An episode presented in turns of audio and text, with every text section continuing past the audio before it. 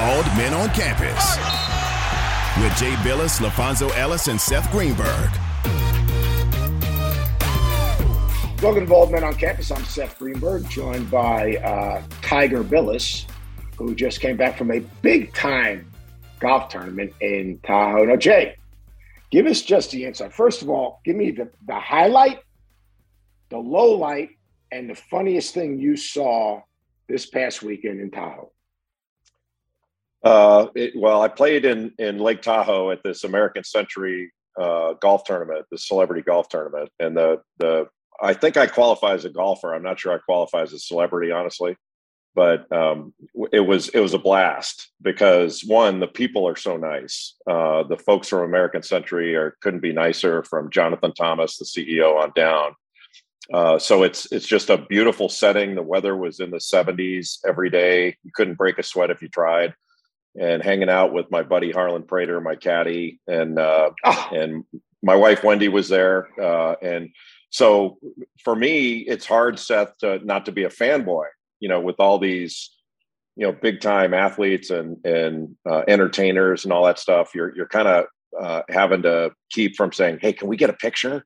Um, you know, I, I have to I have to check myself to make sure I don't do that. But the the funniest thing that happened I don't know if people would find this funny, but it's funny for me.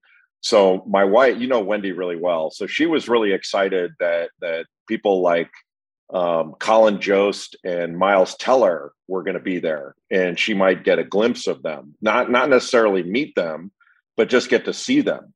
And uh, so so she her flight got canceled, and so she was late getting there. So she didn't get in until like the the, the first night at like ten thirty and we were at the hotel bar and uh, and I had texted her during the day, uh, you know, joking around with her, saying, you know, this is really getting embarrassing. Like I can't get away from Colin Jost. Like I, you know, the guy won't leave me alone. Just you know, just jerking her around. And so when she got to the bar, I was down there with my buddy Harlan and and his his girlfriend Ann. And when um, when Wendy came up to the bar, she had just gotten out of an Uber and she walks up and and I'm standing there talking with Colin Jost who had who had come over and and got a chance to meet him. And I'm you know I'm like going oh my god I can't believe I'm talking to Colin Jost. This is unbelievable. And so I I played it really cool when Wendy come up and said hey Wendy um, meet Colin. And uh, and she's like you're kidding me. And we we were laughing our our tails off at that one. And the last night we were there we were having dinner at this Edgewood Tahoe resort, which is spectacular. And Miles Teller walks by. You know, I mean, played played Rooster in Top Gun Maverick now, and um, you know, one of the biggest stars in in Hollywood. And and we had played a couple years ago in this same event, and I didn't think he'd even remember my name. And he stops at our table to say hello, and uh, and I thought Wendy was gonna was gonna you know uh, soil herself. She was so excited, and it was really really fun. And I was more excited than she was, honestly. And I try I played it as cool as I could. It, I didn't do a very good job of it, but you know, you're walking around. Aaron Rodgers is there, and all these different people, and it's it, it's it's really fun. Um, and uh, I didn't like I didn't shank one. I didn't. I hit a I hit some bad shots here and there. Uh, but but the best part was I held myself together without making a fool of myself. I did not hit a spectator and uh, and played halfway decent, but just it was so it was so much fun. I mean, there's nothing better than than playing golf at a nice place with nice people. The three footers, the ones you just kind of rake in. How'd we do? Way better. I didn't miss. I, honestly, Seth, I didn't miss very. I might have missed one, like four footer, um, but I putted pretty well, and I didn't. I didn't like. Uh, I didn't blow any of those. Um, so that was that was pretty good and I chipped halfway decent. Um, it's hard for me to get distances down with some of the altitude, but um, but I, I, kept it together. For me, like I'm I'm you know I'm a decent golfer. I can get it airborne. I'm like like five handicap, and I played I played halfway decent. I could have been better, but but it could have been worse. Like you got to acknowledge it could have been worse too. Who was who was the golfer that you saw that you said, you know what, I can't believe this guy's good like like like like the like a guy you would perceive as not athletic, and then all of a sudden that guy was like really a good golfer. Um, I don't know that there was anybody like that because because they're they're basically all athletes. Um, there was um, there were there are so many guys there that you're going. I can't believe how far these guys hit the ball. Like Mardy Fish, the tennis player, um, mm-hmm. hits the ball a mile. Like these guys bomb it and uh, and so you know you have to not pay attention to that because if you're trying to keep up with that, it's just going to be a problem. You just have to play your own game. And uh, the one of the funny things was so you know when like when you and I are playing somewhere, we're trying to play fast and and get around.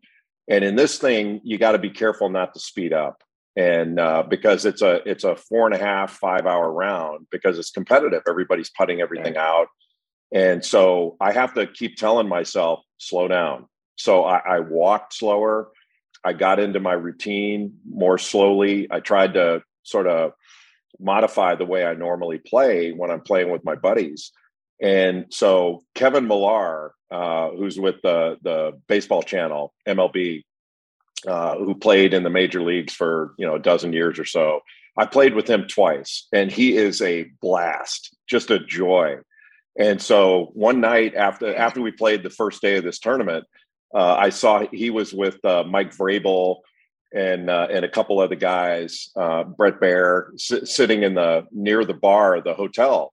And Winnie and I walked by, and Millar shouts out at me, "Oh, the Bilas saunter!" He, he said, "He said I don't walk the course, I saunter." And he got up and started mimicking me, and I couldn't stop laughing. I mean, it was hilarious and he was right like i was i was like sauntering around the golf course because I, I was trying to keep my stuff together and uh, and then he was saying he just he just got up the ball as quick as he could and, and hacked at it as hard as he could and said where did it go and he's a really good golfer he was just joking around but um, but uh, he was right. Like I, I was sauntering out there. So um, but it was it was really fun. Like nobody takes themselves too seriously. Like the top guys you know romo and Madonna and all those guys they're they're they're there to win the tournament. You know, guys like me, I'm I'm just trying to enjoy myself and, and keep it together for three days and, and not not do anything stupid. But it, it is you you have not not that you need to be reminded of this, but um, it, it, it really does give you greater respect for what these tour pros and uh, do every day, where every every shot counts and you got to concentrate. Like you're exhausted after these rounds because you're concentrating for five hours uh, and and trying not to make a mistake. You know, you're trying to hit a good shot, but you're also trying not to make a mistake. And the one thing I the one thing I learned, I wish I had heard this earlier. I think it was Jon Lester's caddy told him on a birdie putt. He, he told him right before he stepped up to the ball. He said, "Aggressive on the birdies, conservative on the pars." and uh, uh, par putts um, because it was a Stableford system. So you got more points for a birdie you know, you got three points for a birdie, one point for a par, and zero for a. Uh, it was zero for a mm. bogey, and a double's minus two. So you make a double, man, you are you're moving backwards, and it's hard to make that up. And I started thinking about it, man. You know, I was really conservative on my birdie putts because I didn't want to leave myself a five or six footer, like blow it by, and then have a five, and then make bogey, and and not get a point but I started thinking about it, going, man, it's better. You know, you got to go for those birdies because the, those, you know, shoot you up. You know, bogey doesn't hurt you, so so be more aggressive, and that that really. Uh, I wish I had heard that on day one. I had never heard anybody say that in that tournament before, and and uh, and for the few holes that were left when I heard it, it actually helped me. Who are you playing partners? I played the first day with Kathryn Tappen from NBC Sports, who was just a joy. She's just so wonderful, uh, and and played uh, played with Bret Baier a couple times, who's a, a great guy. I, have known him from playing golf earlier uh, with Fox, and then uh, played with uh, Kevin Millar twice. Um, you know, the first day it seems like uh, like I get paired often with with other broadcasters. Um, and then uh, you know I don't get paired with basketball players because it's been so long since I've been one. And there may be an argument that when I was one, I wasn't really one. Um, and then then they pair you based upon uh, largely based upon score, unless you're Justin Timberlake or somebody that that's a, it's a TV pairing. And uh, and then uh, I played with uh, with Jon Lester as well, who is uh, is awesome. Every time Lester's a very good golfer and uh, lefty, and and another guy who you know he hits an iron as far as we hit a flush three wood. It's ridiculous how far he hits the ball. And uh, and if he three putted or you know when he made a bogey or whatever, he would walk to the next tee and go, "I love golf. I love golf. I love golf. I love golf." And uh, I we, I was just laughing the whole time. Like these guys were so much fun to play with, and uh, and just uh, it, it, was really a, a, joyful three days for me to play. Any entertainment? Uh, did you get did you get a chance to do your comedy act on, on the stage or no? No, they did have um, like a karaoke thing. Uh, you know, they had they had a lot of entertainment there, and uh, and people got up and and Dylan Dreyer got up and uh, uh, did a song, and Bret Baier did "Rapper's Delight," and tailored it for the tournament. And uh, he was saying he was saying he was doing his show the night before, and and in between he's writing this, you know, writing lyrics to "Rapper's Delight," which kind of you know makes you laugh that Fox, you know, Fox News anchor is doing doing "Rapper's Delight." Um, and so that was fun. And uh, and Travis Kelce of the the Kansas City Chiefs wound up wound up winning the karaoke night. He was he was fantastic. Uh, Alfonso Ribeiro got up, and you know it's almost unfair when the the real entertainers get up there. But uh, but Travis Kelce wound up winning the thing. He was he was great.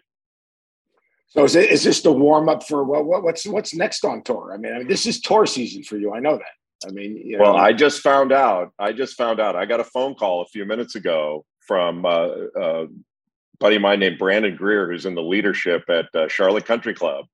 Um, I am. I have to pick the menu for the Champions Dinner at the annual Member Member because uh, my partner Alan Hobbs and I won the uh, Charlotte Country Club Member Member last year. So I, I may wow. need your advice. I may need your advice on uh, on my on guilty the menu. yeah, I, I, may need some menu advice on on what to do. So I've never I've never had a champions dinner invitation, let alone a champions dinner, and the responsibility of choosing the menu for the champions dinner. If I chose the menu, you know, the first thing after I chose that what, what would be on the menu, I'd go, I can't believe I ordered that. yeah, yeah. I can't believe I'm eating this. I can't believe I planned this.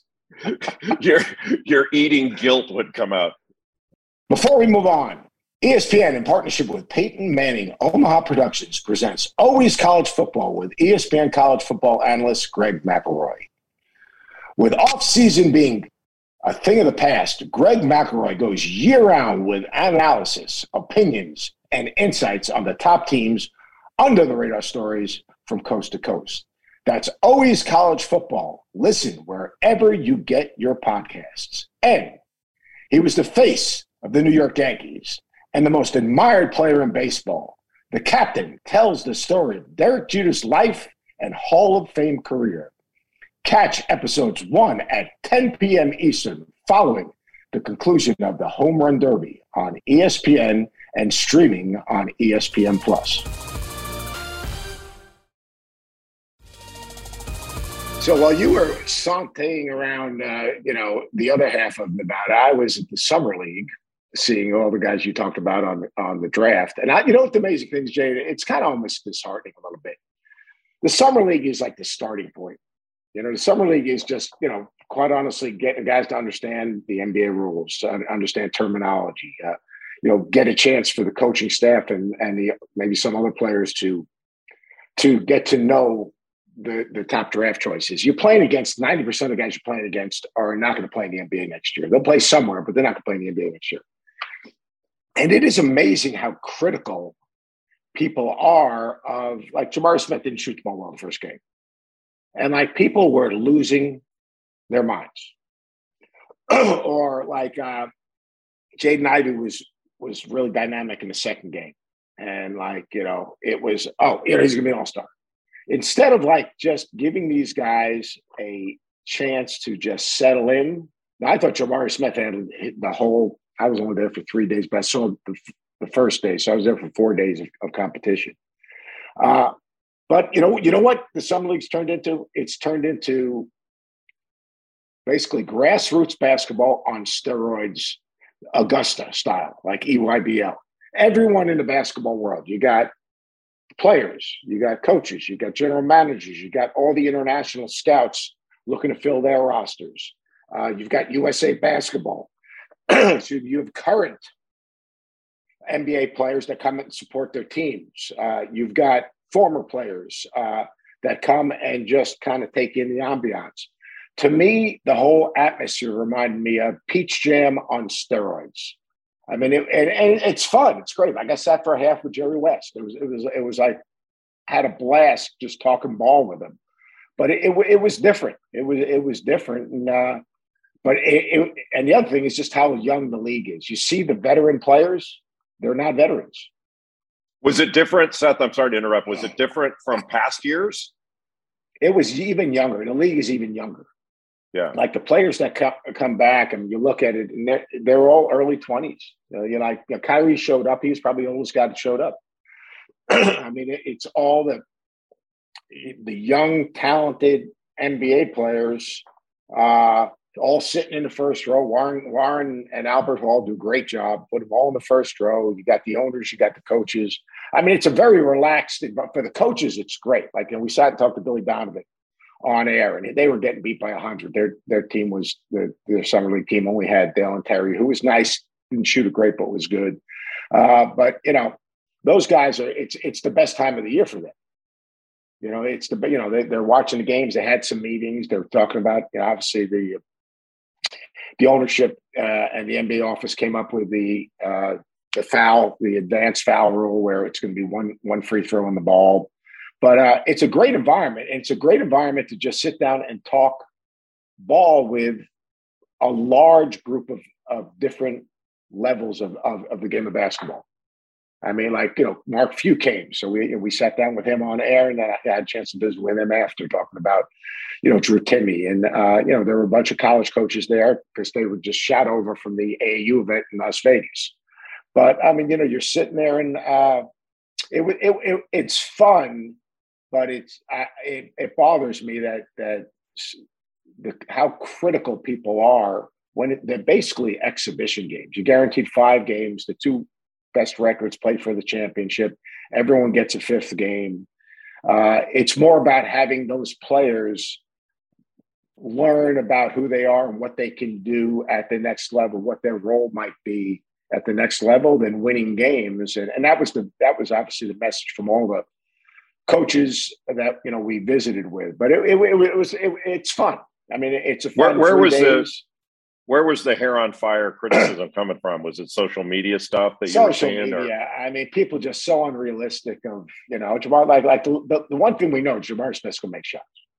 I mean, he's got now he's got to get it off a little quicker. He's got to be play a little bit lower to the ground, but I mean, Paul Banchero. I had a great visit with Paul Banchero's mom. What a nice, what a nice woman she was. I, I was walking back to the hotel, and uh, walked in the hotel, and she came over to me, and she she came over and you know obviously was lying through her teeth and said, you know, I really appreciate all the things you say about my son and this and that. gave me she gave she gave me a big hug. I mean, it was great. I mean, she was she was. We, we talked for 30 minutes. I mean, she was delightful. Taking getting my flight back home. Mark Williams' dad was a doctor um, he was on his way back because uh, his partner uh, got sick and, and and he left a little bit early. And we sat, you know, at the airport uh, talking. And you know, I joked to him. I said, you know, K's lucky. If I was still at Virginia Tech, Mark would have been Virginia Tech with me because you never know, Coach. know, so, I mean, it, you know, it, it it's fun seeing just you know seeing the parents, seeing the players, seeing uh, you know how they the how enthusiastic the players on the rosters, the veteran players are in terms of welcoming uh, these rookies in uh, to their first NBA experience. Uh, I thought those things were fascinating. And then the conversation all week long was, you know, I got out of it before Donovan Mitchell blew up, but you know, Kyrie, you know, obviously Kevin Durant, uh, you know, how how uh, our team's going to, you know, Minnesota going to play with two bigs. But it, it, it's a fun it's a fun couple days. Three days is perfect. Like I'm not a big yeah. Vegas fan because you know I have terrible memories of playing Tark's team. So I have like I walk into Vegas, I start shaking a little bit. Uh, you know, just trying to you know get out of there without you know losing by a hundred. But uh, three days is perfect. Six games, three days. Visit with people.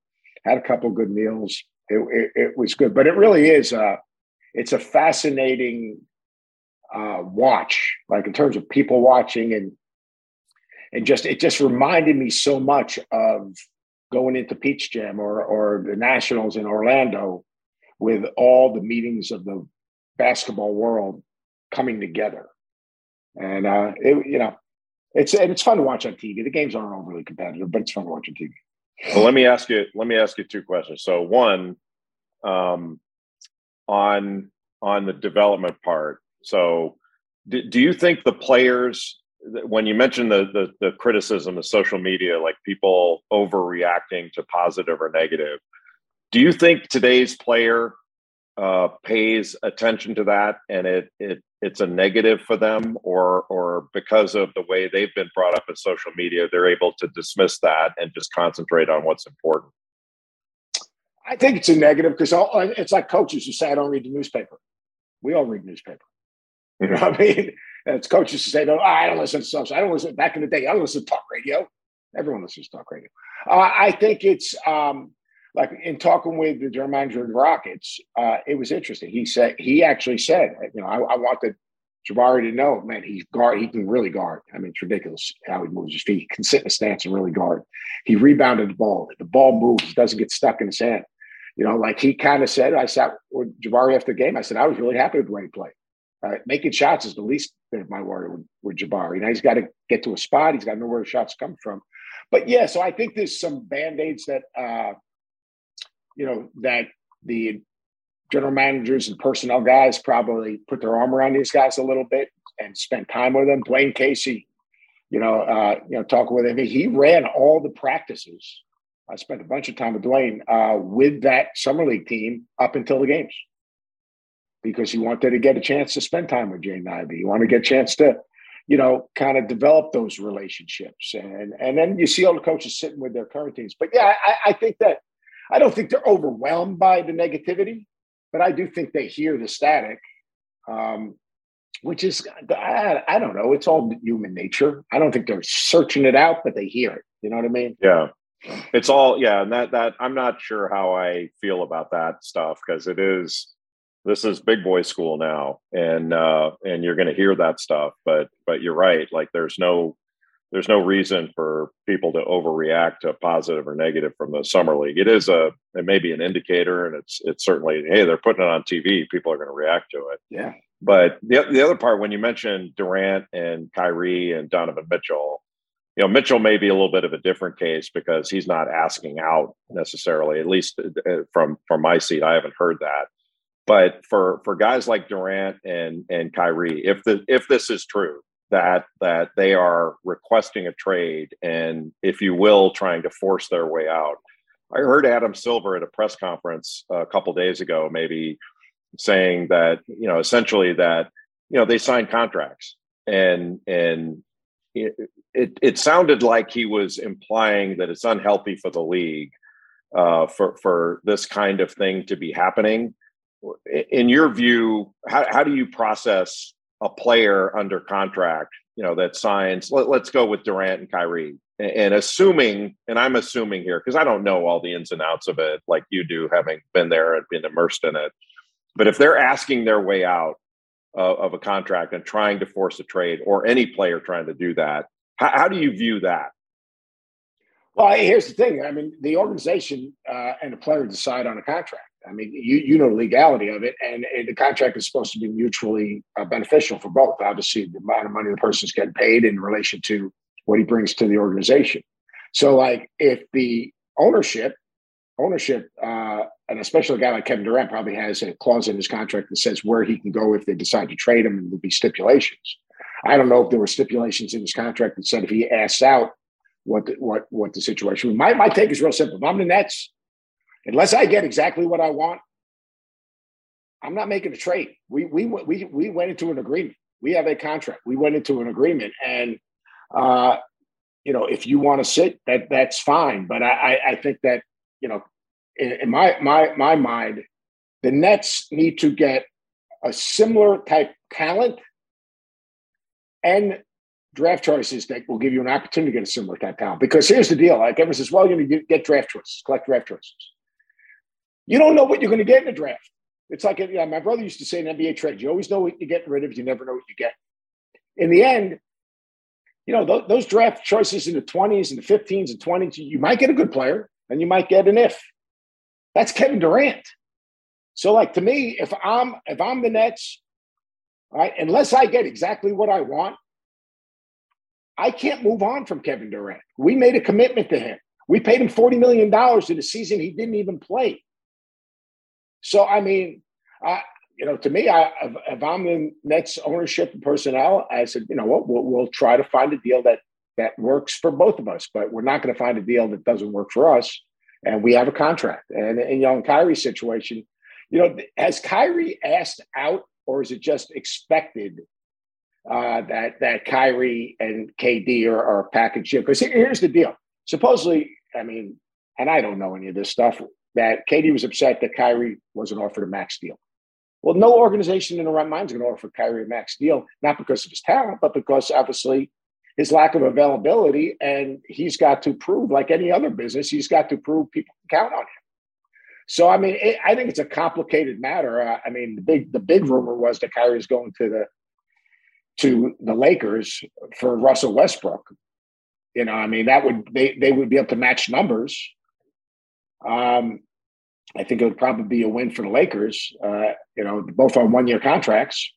So uh, you know, you, you, get salary cap money if you, if you're the Nets on the other on the other end. But it, it, it is fascinating. I just think if, if you if you enter into an agreement and you know contracts a lot better than I do, Jay, you enter an agreement. Most most agreements are in a, in a perfect world are made to be ideally a win-win situation. It's good for the player. It's good for your organization you know we're getting in the NBA where the players basically are trying to create these these super teams and and basically forcing the hand of ownership. If you were GM and uh, you had opportunities to be GM, how would you handle the situation?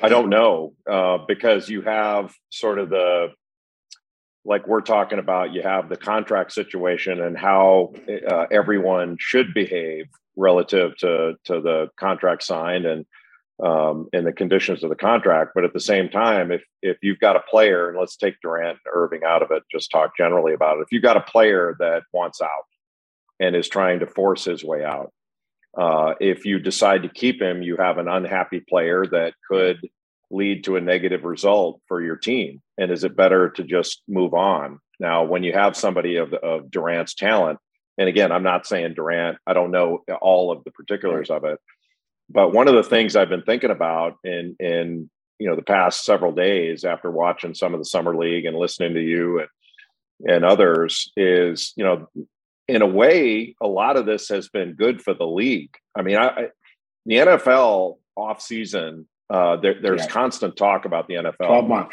And, over the last several years, there's been a lot more off-season talk about the NBA than I can remember in past years.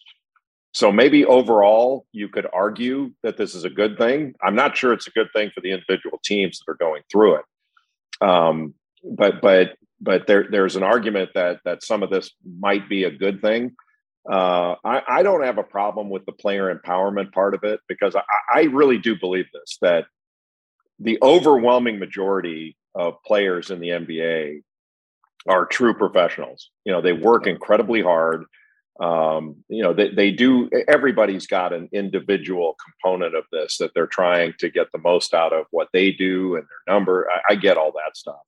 But I, but i think the overwhelming majority um, have have it together and are doing things what we would consider you know as as the old men the, the right way so i'm I, I think i think most of it is great.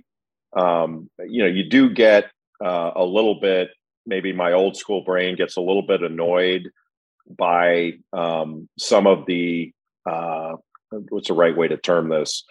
Some of the stuff where like when player empowerment seems to go a little bit too far at times which it can um, you get a little bit annoyed by that but it, but it's never gotten to the point seth where it's turned me off. Like i i think we in college the college game could learn a lot from the way the nba does things um, whether it's rules or some of these other things that the league does uh, that that we don't do, we're slower to do uh, because of tradition. I heard something the other day that I thought was really really good about tradition.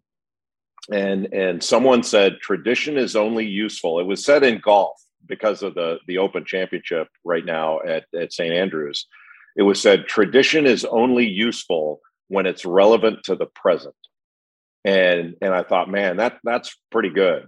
That the way things have always been done is great as long as it's relevant to the present. And you, you can't just do something the way we've always done it because that's the way we've always done it. And I think there's an element of that in college. And I don't mean that necessarily in a negative way, but but uh, that really made an impact on me hearing that. You know, that tradition is only useful if it's relevant to the present. And uh, and I, I think we could do a better job in college. Uh, you know, we're seeing that now in the realignment stuff where I mean, you can't take anything we're being told at face value. When, when some of these leagues are saying now you're hearing the SEC or the Big Ten uh, uh, ads are saying, well, you know, we're comfortable where we are. We're not going to make any moves and things like that. You're going, really? You're not going to make it really? Like they are. And Everyone's going to do what's in their best interest. I mean, yes, I, they're market every, competitors. It's, it's, like scheduling. Everyone's going to do 100% what's in their best interest. Uh, you know, it's like the, the Pac 12 is trying to survive, the Big 12 is trying to survive. You know, who knows what's going to happen, but it's going to, something's going to happen there. The ACC is going to try to survive. Hey, if I'm the Big East, I, I, am sitting here, Warren, I, I thought about this the other day. If I'm the ACC, what stops me from saying, you know what?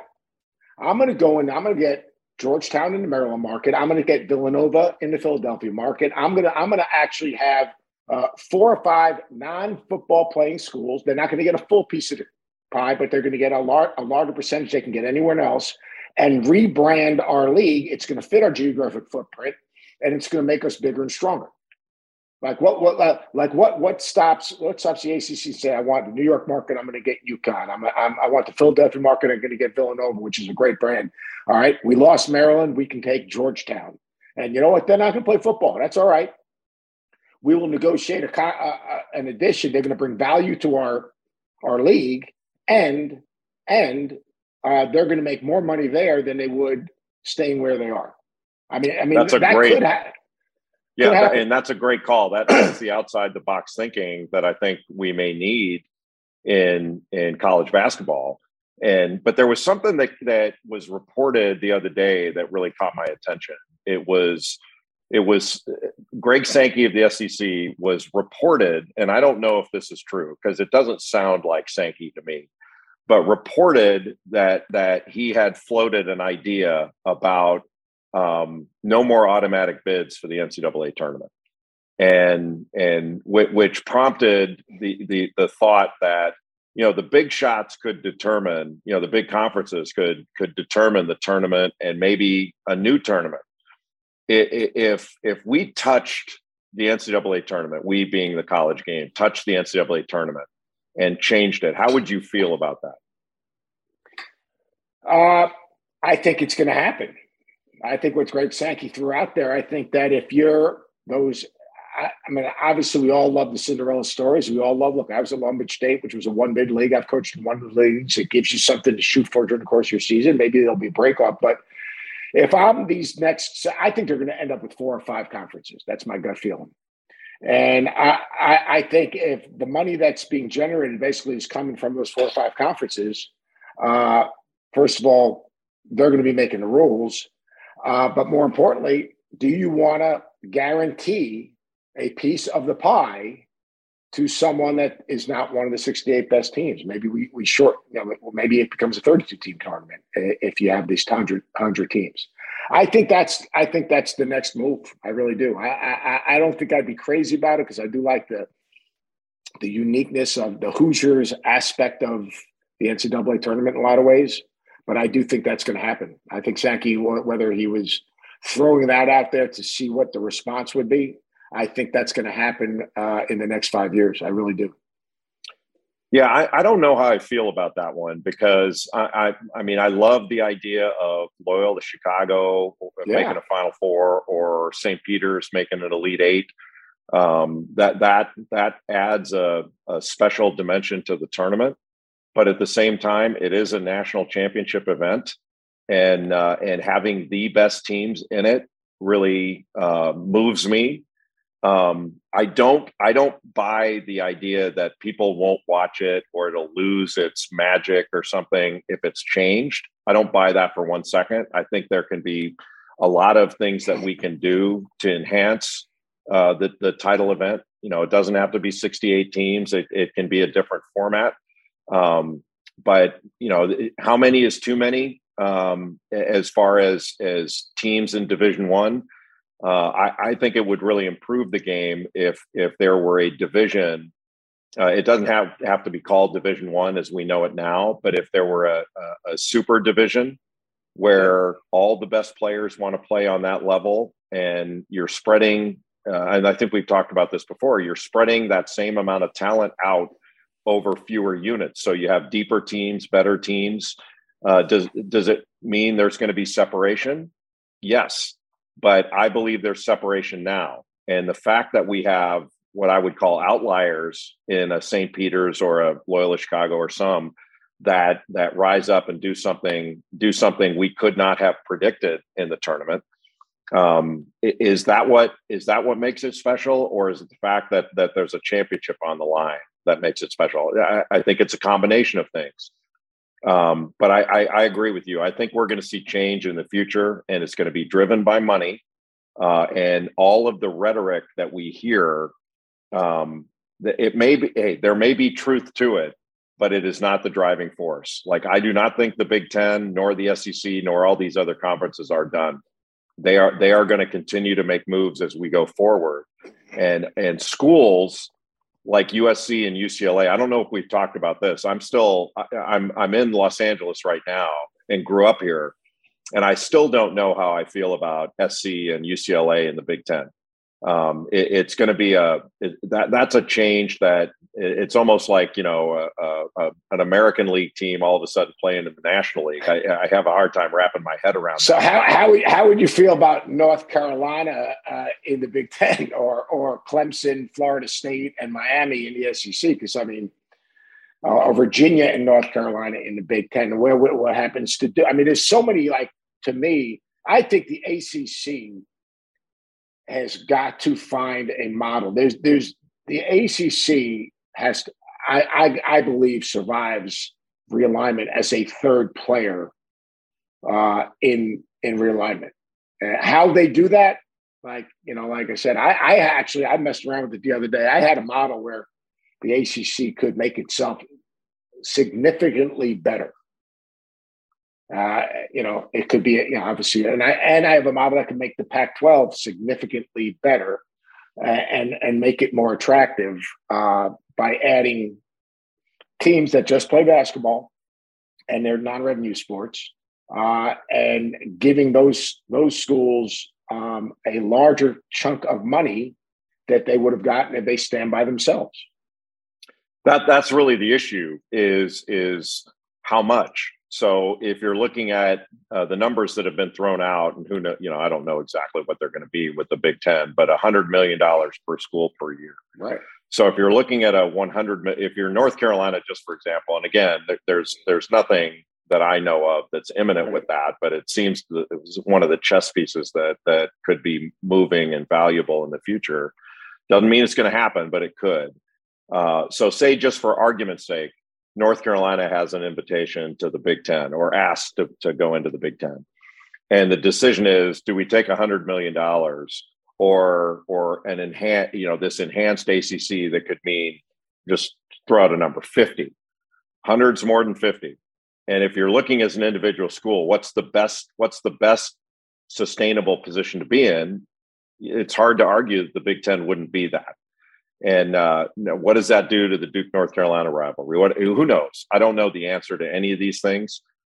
But um, if you're Notre Dame and uh, and you have your deal with NBC, and your independence has always been important to you, is independence worth a hundred million dollar payout per year? And and the the geographic rivalries you'd have in the in the Big Ten I don't know the answer to that, but I think it would be awfully difficult to turn down given you know the way this this entertainment industry is going.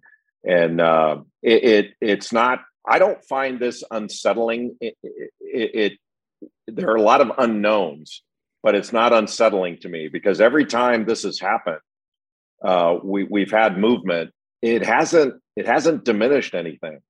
It's been change, but I, I haven't noticed a diminishment in interest.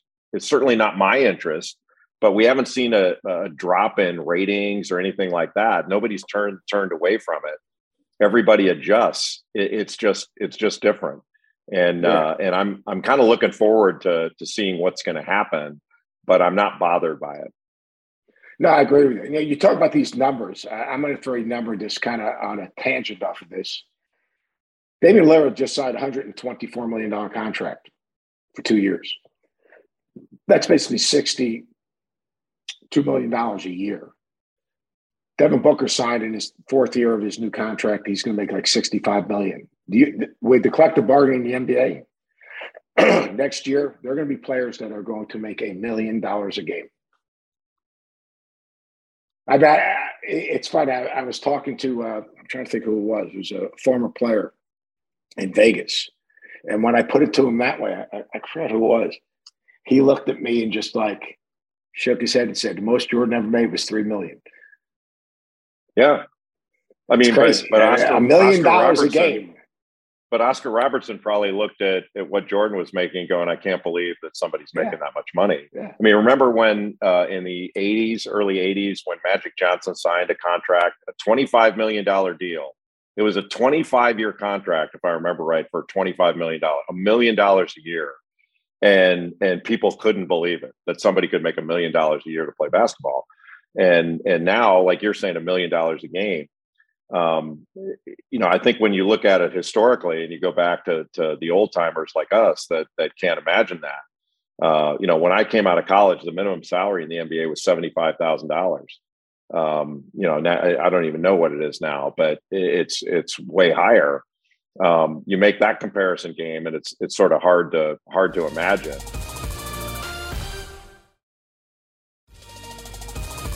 One last thing on this I want to get your opinion. I, I was uh, waiting to ask you this. So during the summer league, Scottie Pippen joined, I think it was NBA TV with Steve Smith and and was asked about today's player. Do you think today's player is better now than players when when he played in the in, say in the 90s, 80s and 90s? And and I thought his answer was really interesting. He said, absolutely, they're better now. Like the things that they're doing, the dribble moves they're making, uh, some of these guys are, are unguardable, and um, and I, I was I thought that was really refreshing because I think it's true. I think what what Scottie Pippen said was exactly right. That the players today are better than ever. It doesn't mean that Michael Jordan would not be the best player now, but he he he very well may be, and and and I think you can make an argument that he would be. That's different than the players now are better than ever uh, because I, I, think they are. What, what, what did you think of that, and what's your view of that? I think in the, I, I look individually, the players are better. There's no doubt about it. The, I mean, the skill set of the individual players uh, are better. The rules enhance their ability to do a lot of those things as well. I mean, because obviously there's so much greater freedom of movement. So now you you know, the more creative you are, obviously it's just it's almost impossible to keep a really good player out of the lane. I mean, that, that's just the way it is. The game is to- it's a totally different game. I mean, uh, the, the, the game of the of basketball, the NBA game of basketball, is a totally different game. There's no legitimate post players. It's mostly five out. It's more spread ball screens. Your bigs are away from the basket. The court is wide open. It's not cluttered with two bigs. It's a totally different game. The players individually are better. Uh, do the does the ball get stuck more? Yeah, get stuck more because you have the best players that are going to make plays, and you're going to have those dudes in the corner waiting, waiting to shoot it or drive a closeout. It's a simpler, more creative individual game, and the players are more they're bigger, stronger, faster, and more skilled. The game itself uh, is different because of the way the game is officiated. I mean, like you think about the Pistons and the Bulls and the old Knicks teams, and, and really Pat Riley's old uh, Knicks teams that were so damn physical. Uh, I, I, would say that I would I would love to find a little bit more balance of more teams that play like the Warriors, more teams that play like the Suns, where there's more people people movement and ball movement. but yeah, the players are more skilled. There's not even it's not even close, and, and they're allowed yeah, to do more. Yeah, I think it's really interesting. Like if if you had, you know, people would say, okay, you take the the present day Warriors and you play against Jordan's Bulls from the '90s, you know, the three peat Bulls. Uh, you know, the big question for me is who would some of those Bulls guard? You know, who would Bill Cartwright guard? You know, who would Charles Oakley guard? You know, some of these guys, um, because because as you're pointing out, the game's so different.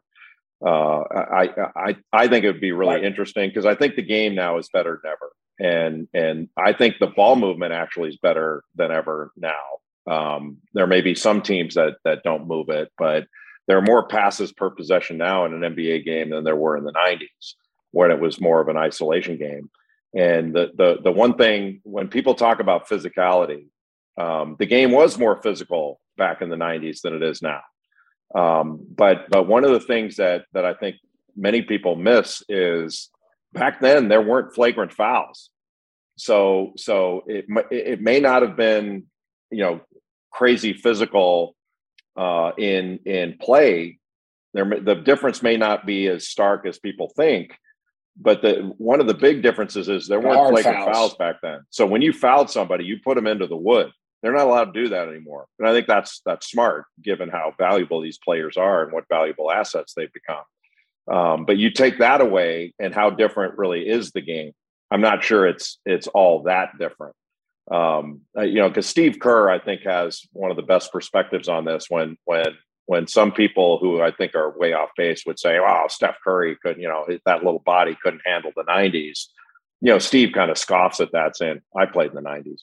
You know, I played for the Bulls in the '90s. Like he played in the league, and, and Steve was not a, a weightlifting, you know, behemoth.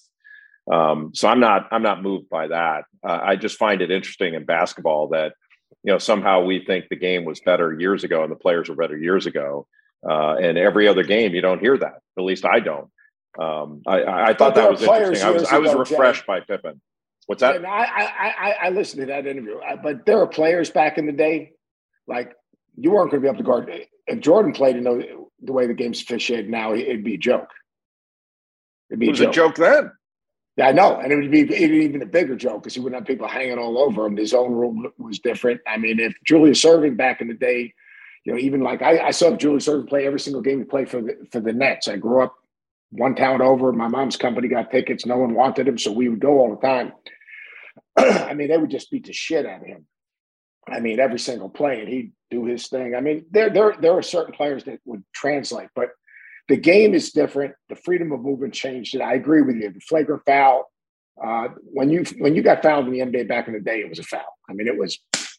I mean, they wanted to take the guy, but it didn't happen every play. It didn't happen every. The same play. thing in college, like, and you and I have talked about this. Like in college, so people go back to the to Georgetown in the '80s with Patrick Ewing and Michael Jackson, uh, Reggie Williams, David Wingate, you know, uh, Michael Graham. Teams those players and, and, talk about how physical it was. You go back and watch the tape; they were five feet away from from guys. They they would trap. Their traps were not body to body on somebody because that was a foul back then. The game was called close, but there were no flagrant fouls. And so when they fouled somebody, and that went through the whole Big East, when they fouled somebody, man, it was violent. Uh, because you weren't, you know, you, you weren't punished for there was no sanction for a flagrant foul they wouldn't have done that stuff now. I mean, you go back and watch the Villanova Georgetown game in the 85 championship uh, at Rupp Arena, and and it, it's stunning like how the lack of physicality on on screening, uh, you know, body to body contact, uh, cutters, all that stuff. It, in a, in a way, you could argue it was it was less physical back then, but the flagrant fouling made it seem like it was uh, it was a this brutal contest. And I guess in the flagrant foul context, it, it was. It, it, it was. I, I, coached in the Big East in those years, and I, I, can tell you two things about it. Number one is the league was so physical when it came to flagrant fouls, is that Coach Gavitt originally had it where after every game, both teams were going to have a meal together and then the visiting team would fly, you know, fly out. Actually, would back then it wouldn't fly out. They'd stay overnight and then leave the next day. And every say the first like two weeks of the season, there was a crazy flagrant foul that almost ended up in an eruption in a fight. And then I, I think it was Georgetown or someone basically, you know, Coach Thompson said, "Screw this! I don't want to eat those blank blanks, uh, and because the game, every single game had an incident. You know, it wasn't continually throughout the game, but every single game had whether it was Patrick would block shot and throw a guy down, or you know, our Pitt team we we were really physical. Uh, you know, the league across the board. You know, Rick Pitino's teams was pressing and they they foul every play. They would just redefine a foul. They're pressure in the backcourt. Uh, but there would be one blow up play a game or two blow up plays a game that would raise the hair on every, you know the back of everyone's neck, and uh, it be, it became very contentious in terms of uh, you know St. John's had the issue with Georgetown. Uh, the coaches the coaches were physical back then in the Big East. Remember Coach Carnesecca and and and, Coach Thompson went at, at each other one time. Uh, you know, I mean, Cal had his thing. We, you know, at the Big East was at them with with Temple. It, it, it was it was just, and then Raf was everyone's friend. Uh, but it, it was just it was a it was a, it was a kid. Why are you so upset? Let's go. You're beating us by forty. Uh, you want some uh, work against the zone? yeah, but no, I agree. I agree with you. Look, the players are, are the things the players can do right now. I, I, watch all these Instagram tapes. Now, some of them I think are ridiculous because they're you know, they're AND1 mixtapes getting guys to do, you know, stuff that, you know, good players are going to go boop boop and beat their man. I mean, these uh, these Instagram uh, ball handling drill tapes are are insane. Uh, they're fun, but they're not realistic. So, but but the creativity of players today, it's it's at it's at an incredible. And and Steph Curry changed the game because there's not a coach in the country when you know the shots that are shot right now. Ten years ago, every single coach would lose their mind on the shots that are, are taken now. Wouldn't you agree? until they go in, and then they yeah, go great shot. yeah, let's go get back on defense. Let's go. Let's play. no, well, I watched. Good. I watched you. I watched you on the summer league, and uh, and one great job, but the second, a lot of bald heads in the summer league, man. That there must oh, have in Vegas. There must have been a lot of sunscreen. Uh, there were a lot of chrome domes. There's no doubt. We had. Hey, I hear you're going to get us Jerry Stackhouse uh, on on the podcast. Was that true? Yeah, we got Jerry Jerry Stackhouse, head coach of Vanderbilt, and and head being the key because another member of the Bald Brotherhood. Uh, I think I think we're I think bald men on campus. We we ought to stay in our lane and just we, we ought to exhaust all the bald options with coaches, and then we'll go to the to the ones that have hair up top. Uh, they're they need to be further down the line. I, have had enough of Jay Wright and uh, and all these beautifully coiffed coaches uh, I want to go. I want to go with the gritty, bald guys uh, that uh, that have had uh, had some work done up top, had some some landscaping, uh, some manscaping uh, up top. This is your next. This is your next. This is your next Instagram post. The ten best bald heads in college basketball. I'd be very That's disappointed a good call. I, I, can I get a little? You know, Seth Greenberg said this is the first time he actually gave me a that's good, a good call. that, that, that's that's a done deal. We're doing that. Yeah. So, uh, you're in uh, beautiful Southern California for a while.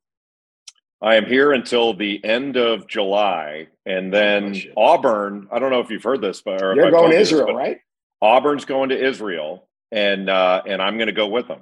Um, so the, I guess where ESPN is going to put the games on on TV. I'm not sure exactly which platform yet. I'll find that out. But uh, I have never been, and I cannot wait. Um, I every friend I've had, including you, has told me, you know, before you croak, you need to go to Israel. And uh, and when I when I looked at the itinerary, there's no way that uh, that my wife and I could put an itinerary like that together for ourselves. Yeah and uh, and as excited I am uh, to see Auburn play and to play against the competition against those pro teams in Israel, I'm more excited about uh, seeing the history and and the culture uh, of of that that country and that it's area. An, it's an ama- um, it's an amazing. He, I guarantee you, Bruce basically took the a very similar itinerary that, that we had when we went to do the Maccabi games, because the Maccabi games were just a, it was a lesson in survival. It was a lesson in uh, a country that's found its way to stay alive, and the history there is just it's it really it really is an incredible an incredible uh, experience. It, it is a little you know, you pull into that airport, and your plane will be surrounded by soldiers. I mean that. You know, I'm used to that. Yeah, yeah, exactly. You need you need you need you need security. There's no doubt about it. Uh, are you doing the ESPYS? No, I can't. I have to be back east for a couple days. Uh, I had something scheduled uh, back east, so I'm, I'm going to miss that. Miss, uh, uh, sadly, miss Dick Vitale getting the uh, the Perseverance Award. Um, but I'll I'll certainly be watching it. But but I'm yeah. sorry, I'll have to miss that. Yeah. Well, hey, enjoy Southern California. Karen's there right now. She's coming home tomorrow with her mom.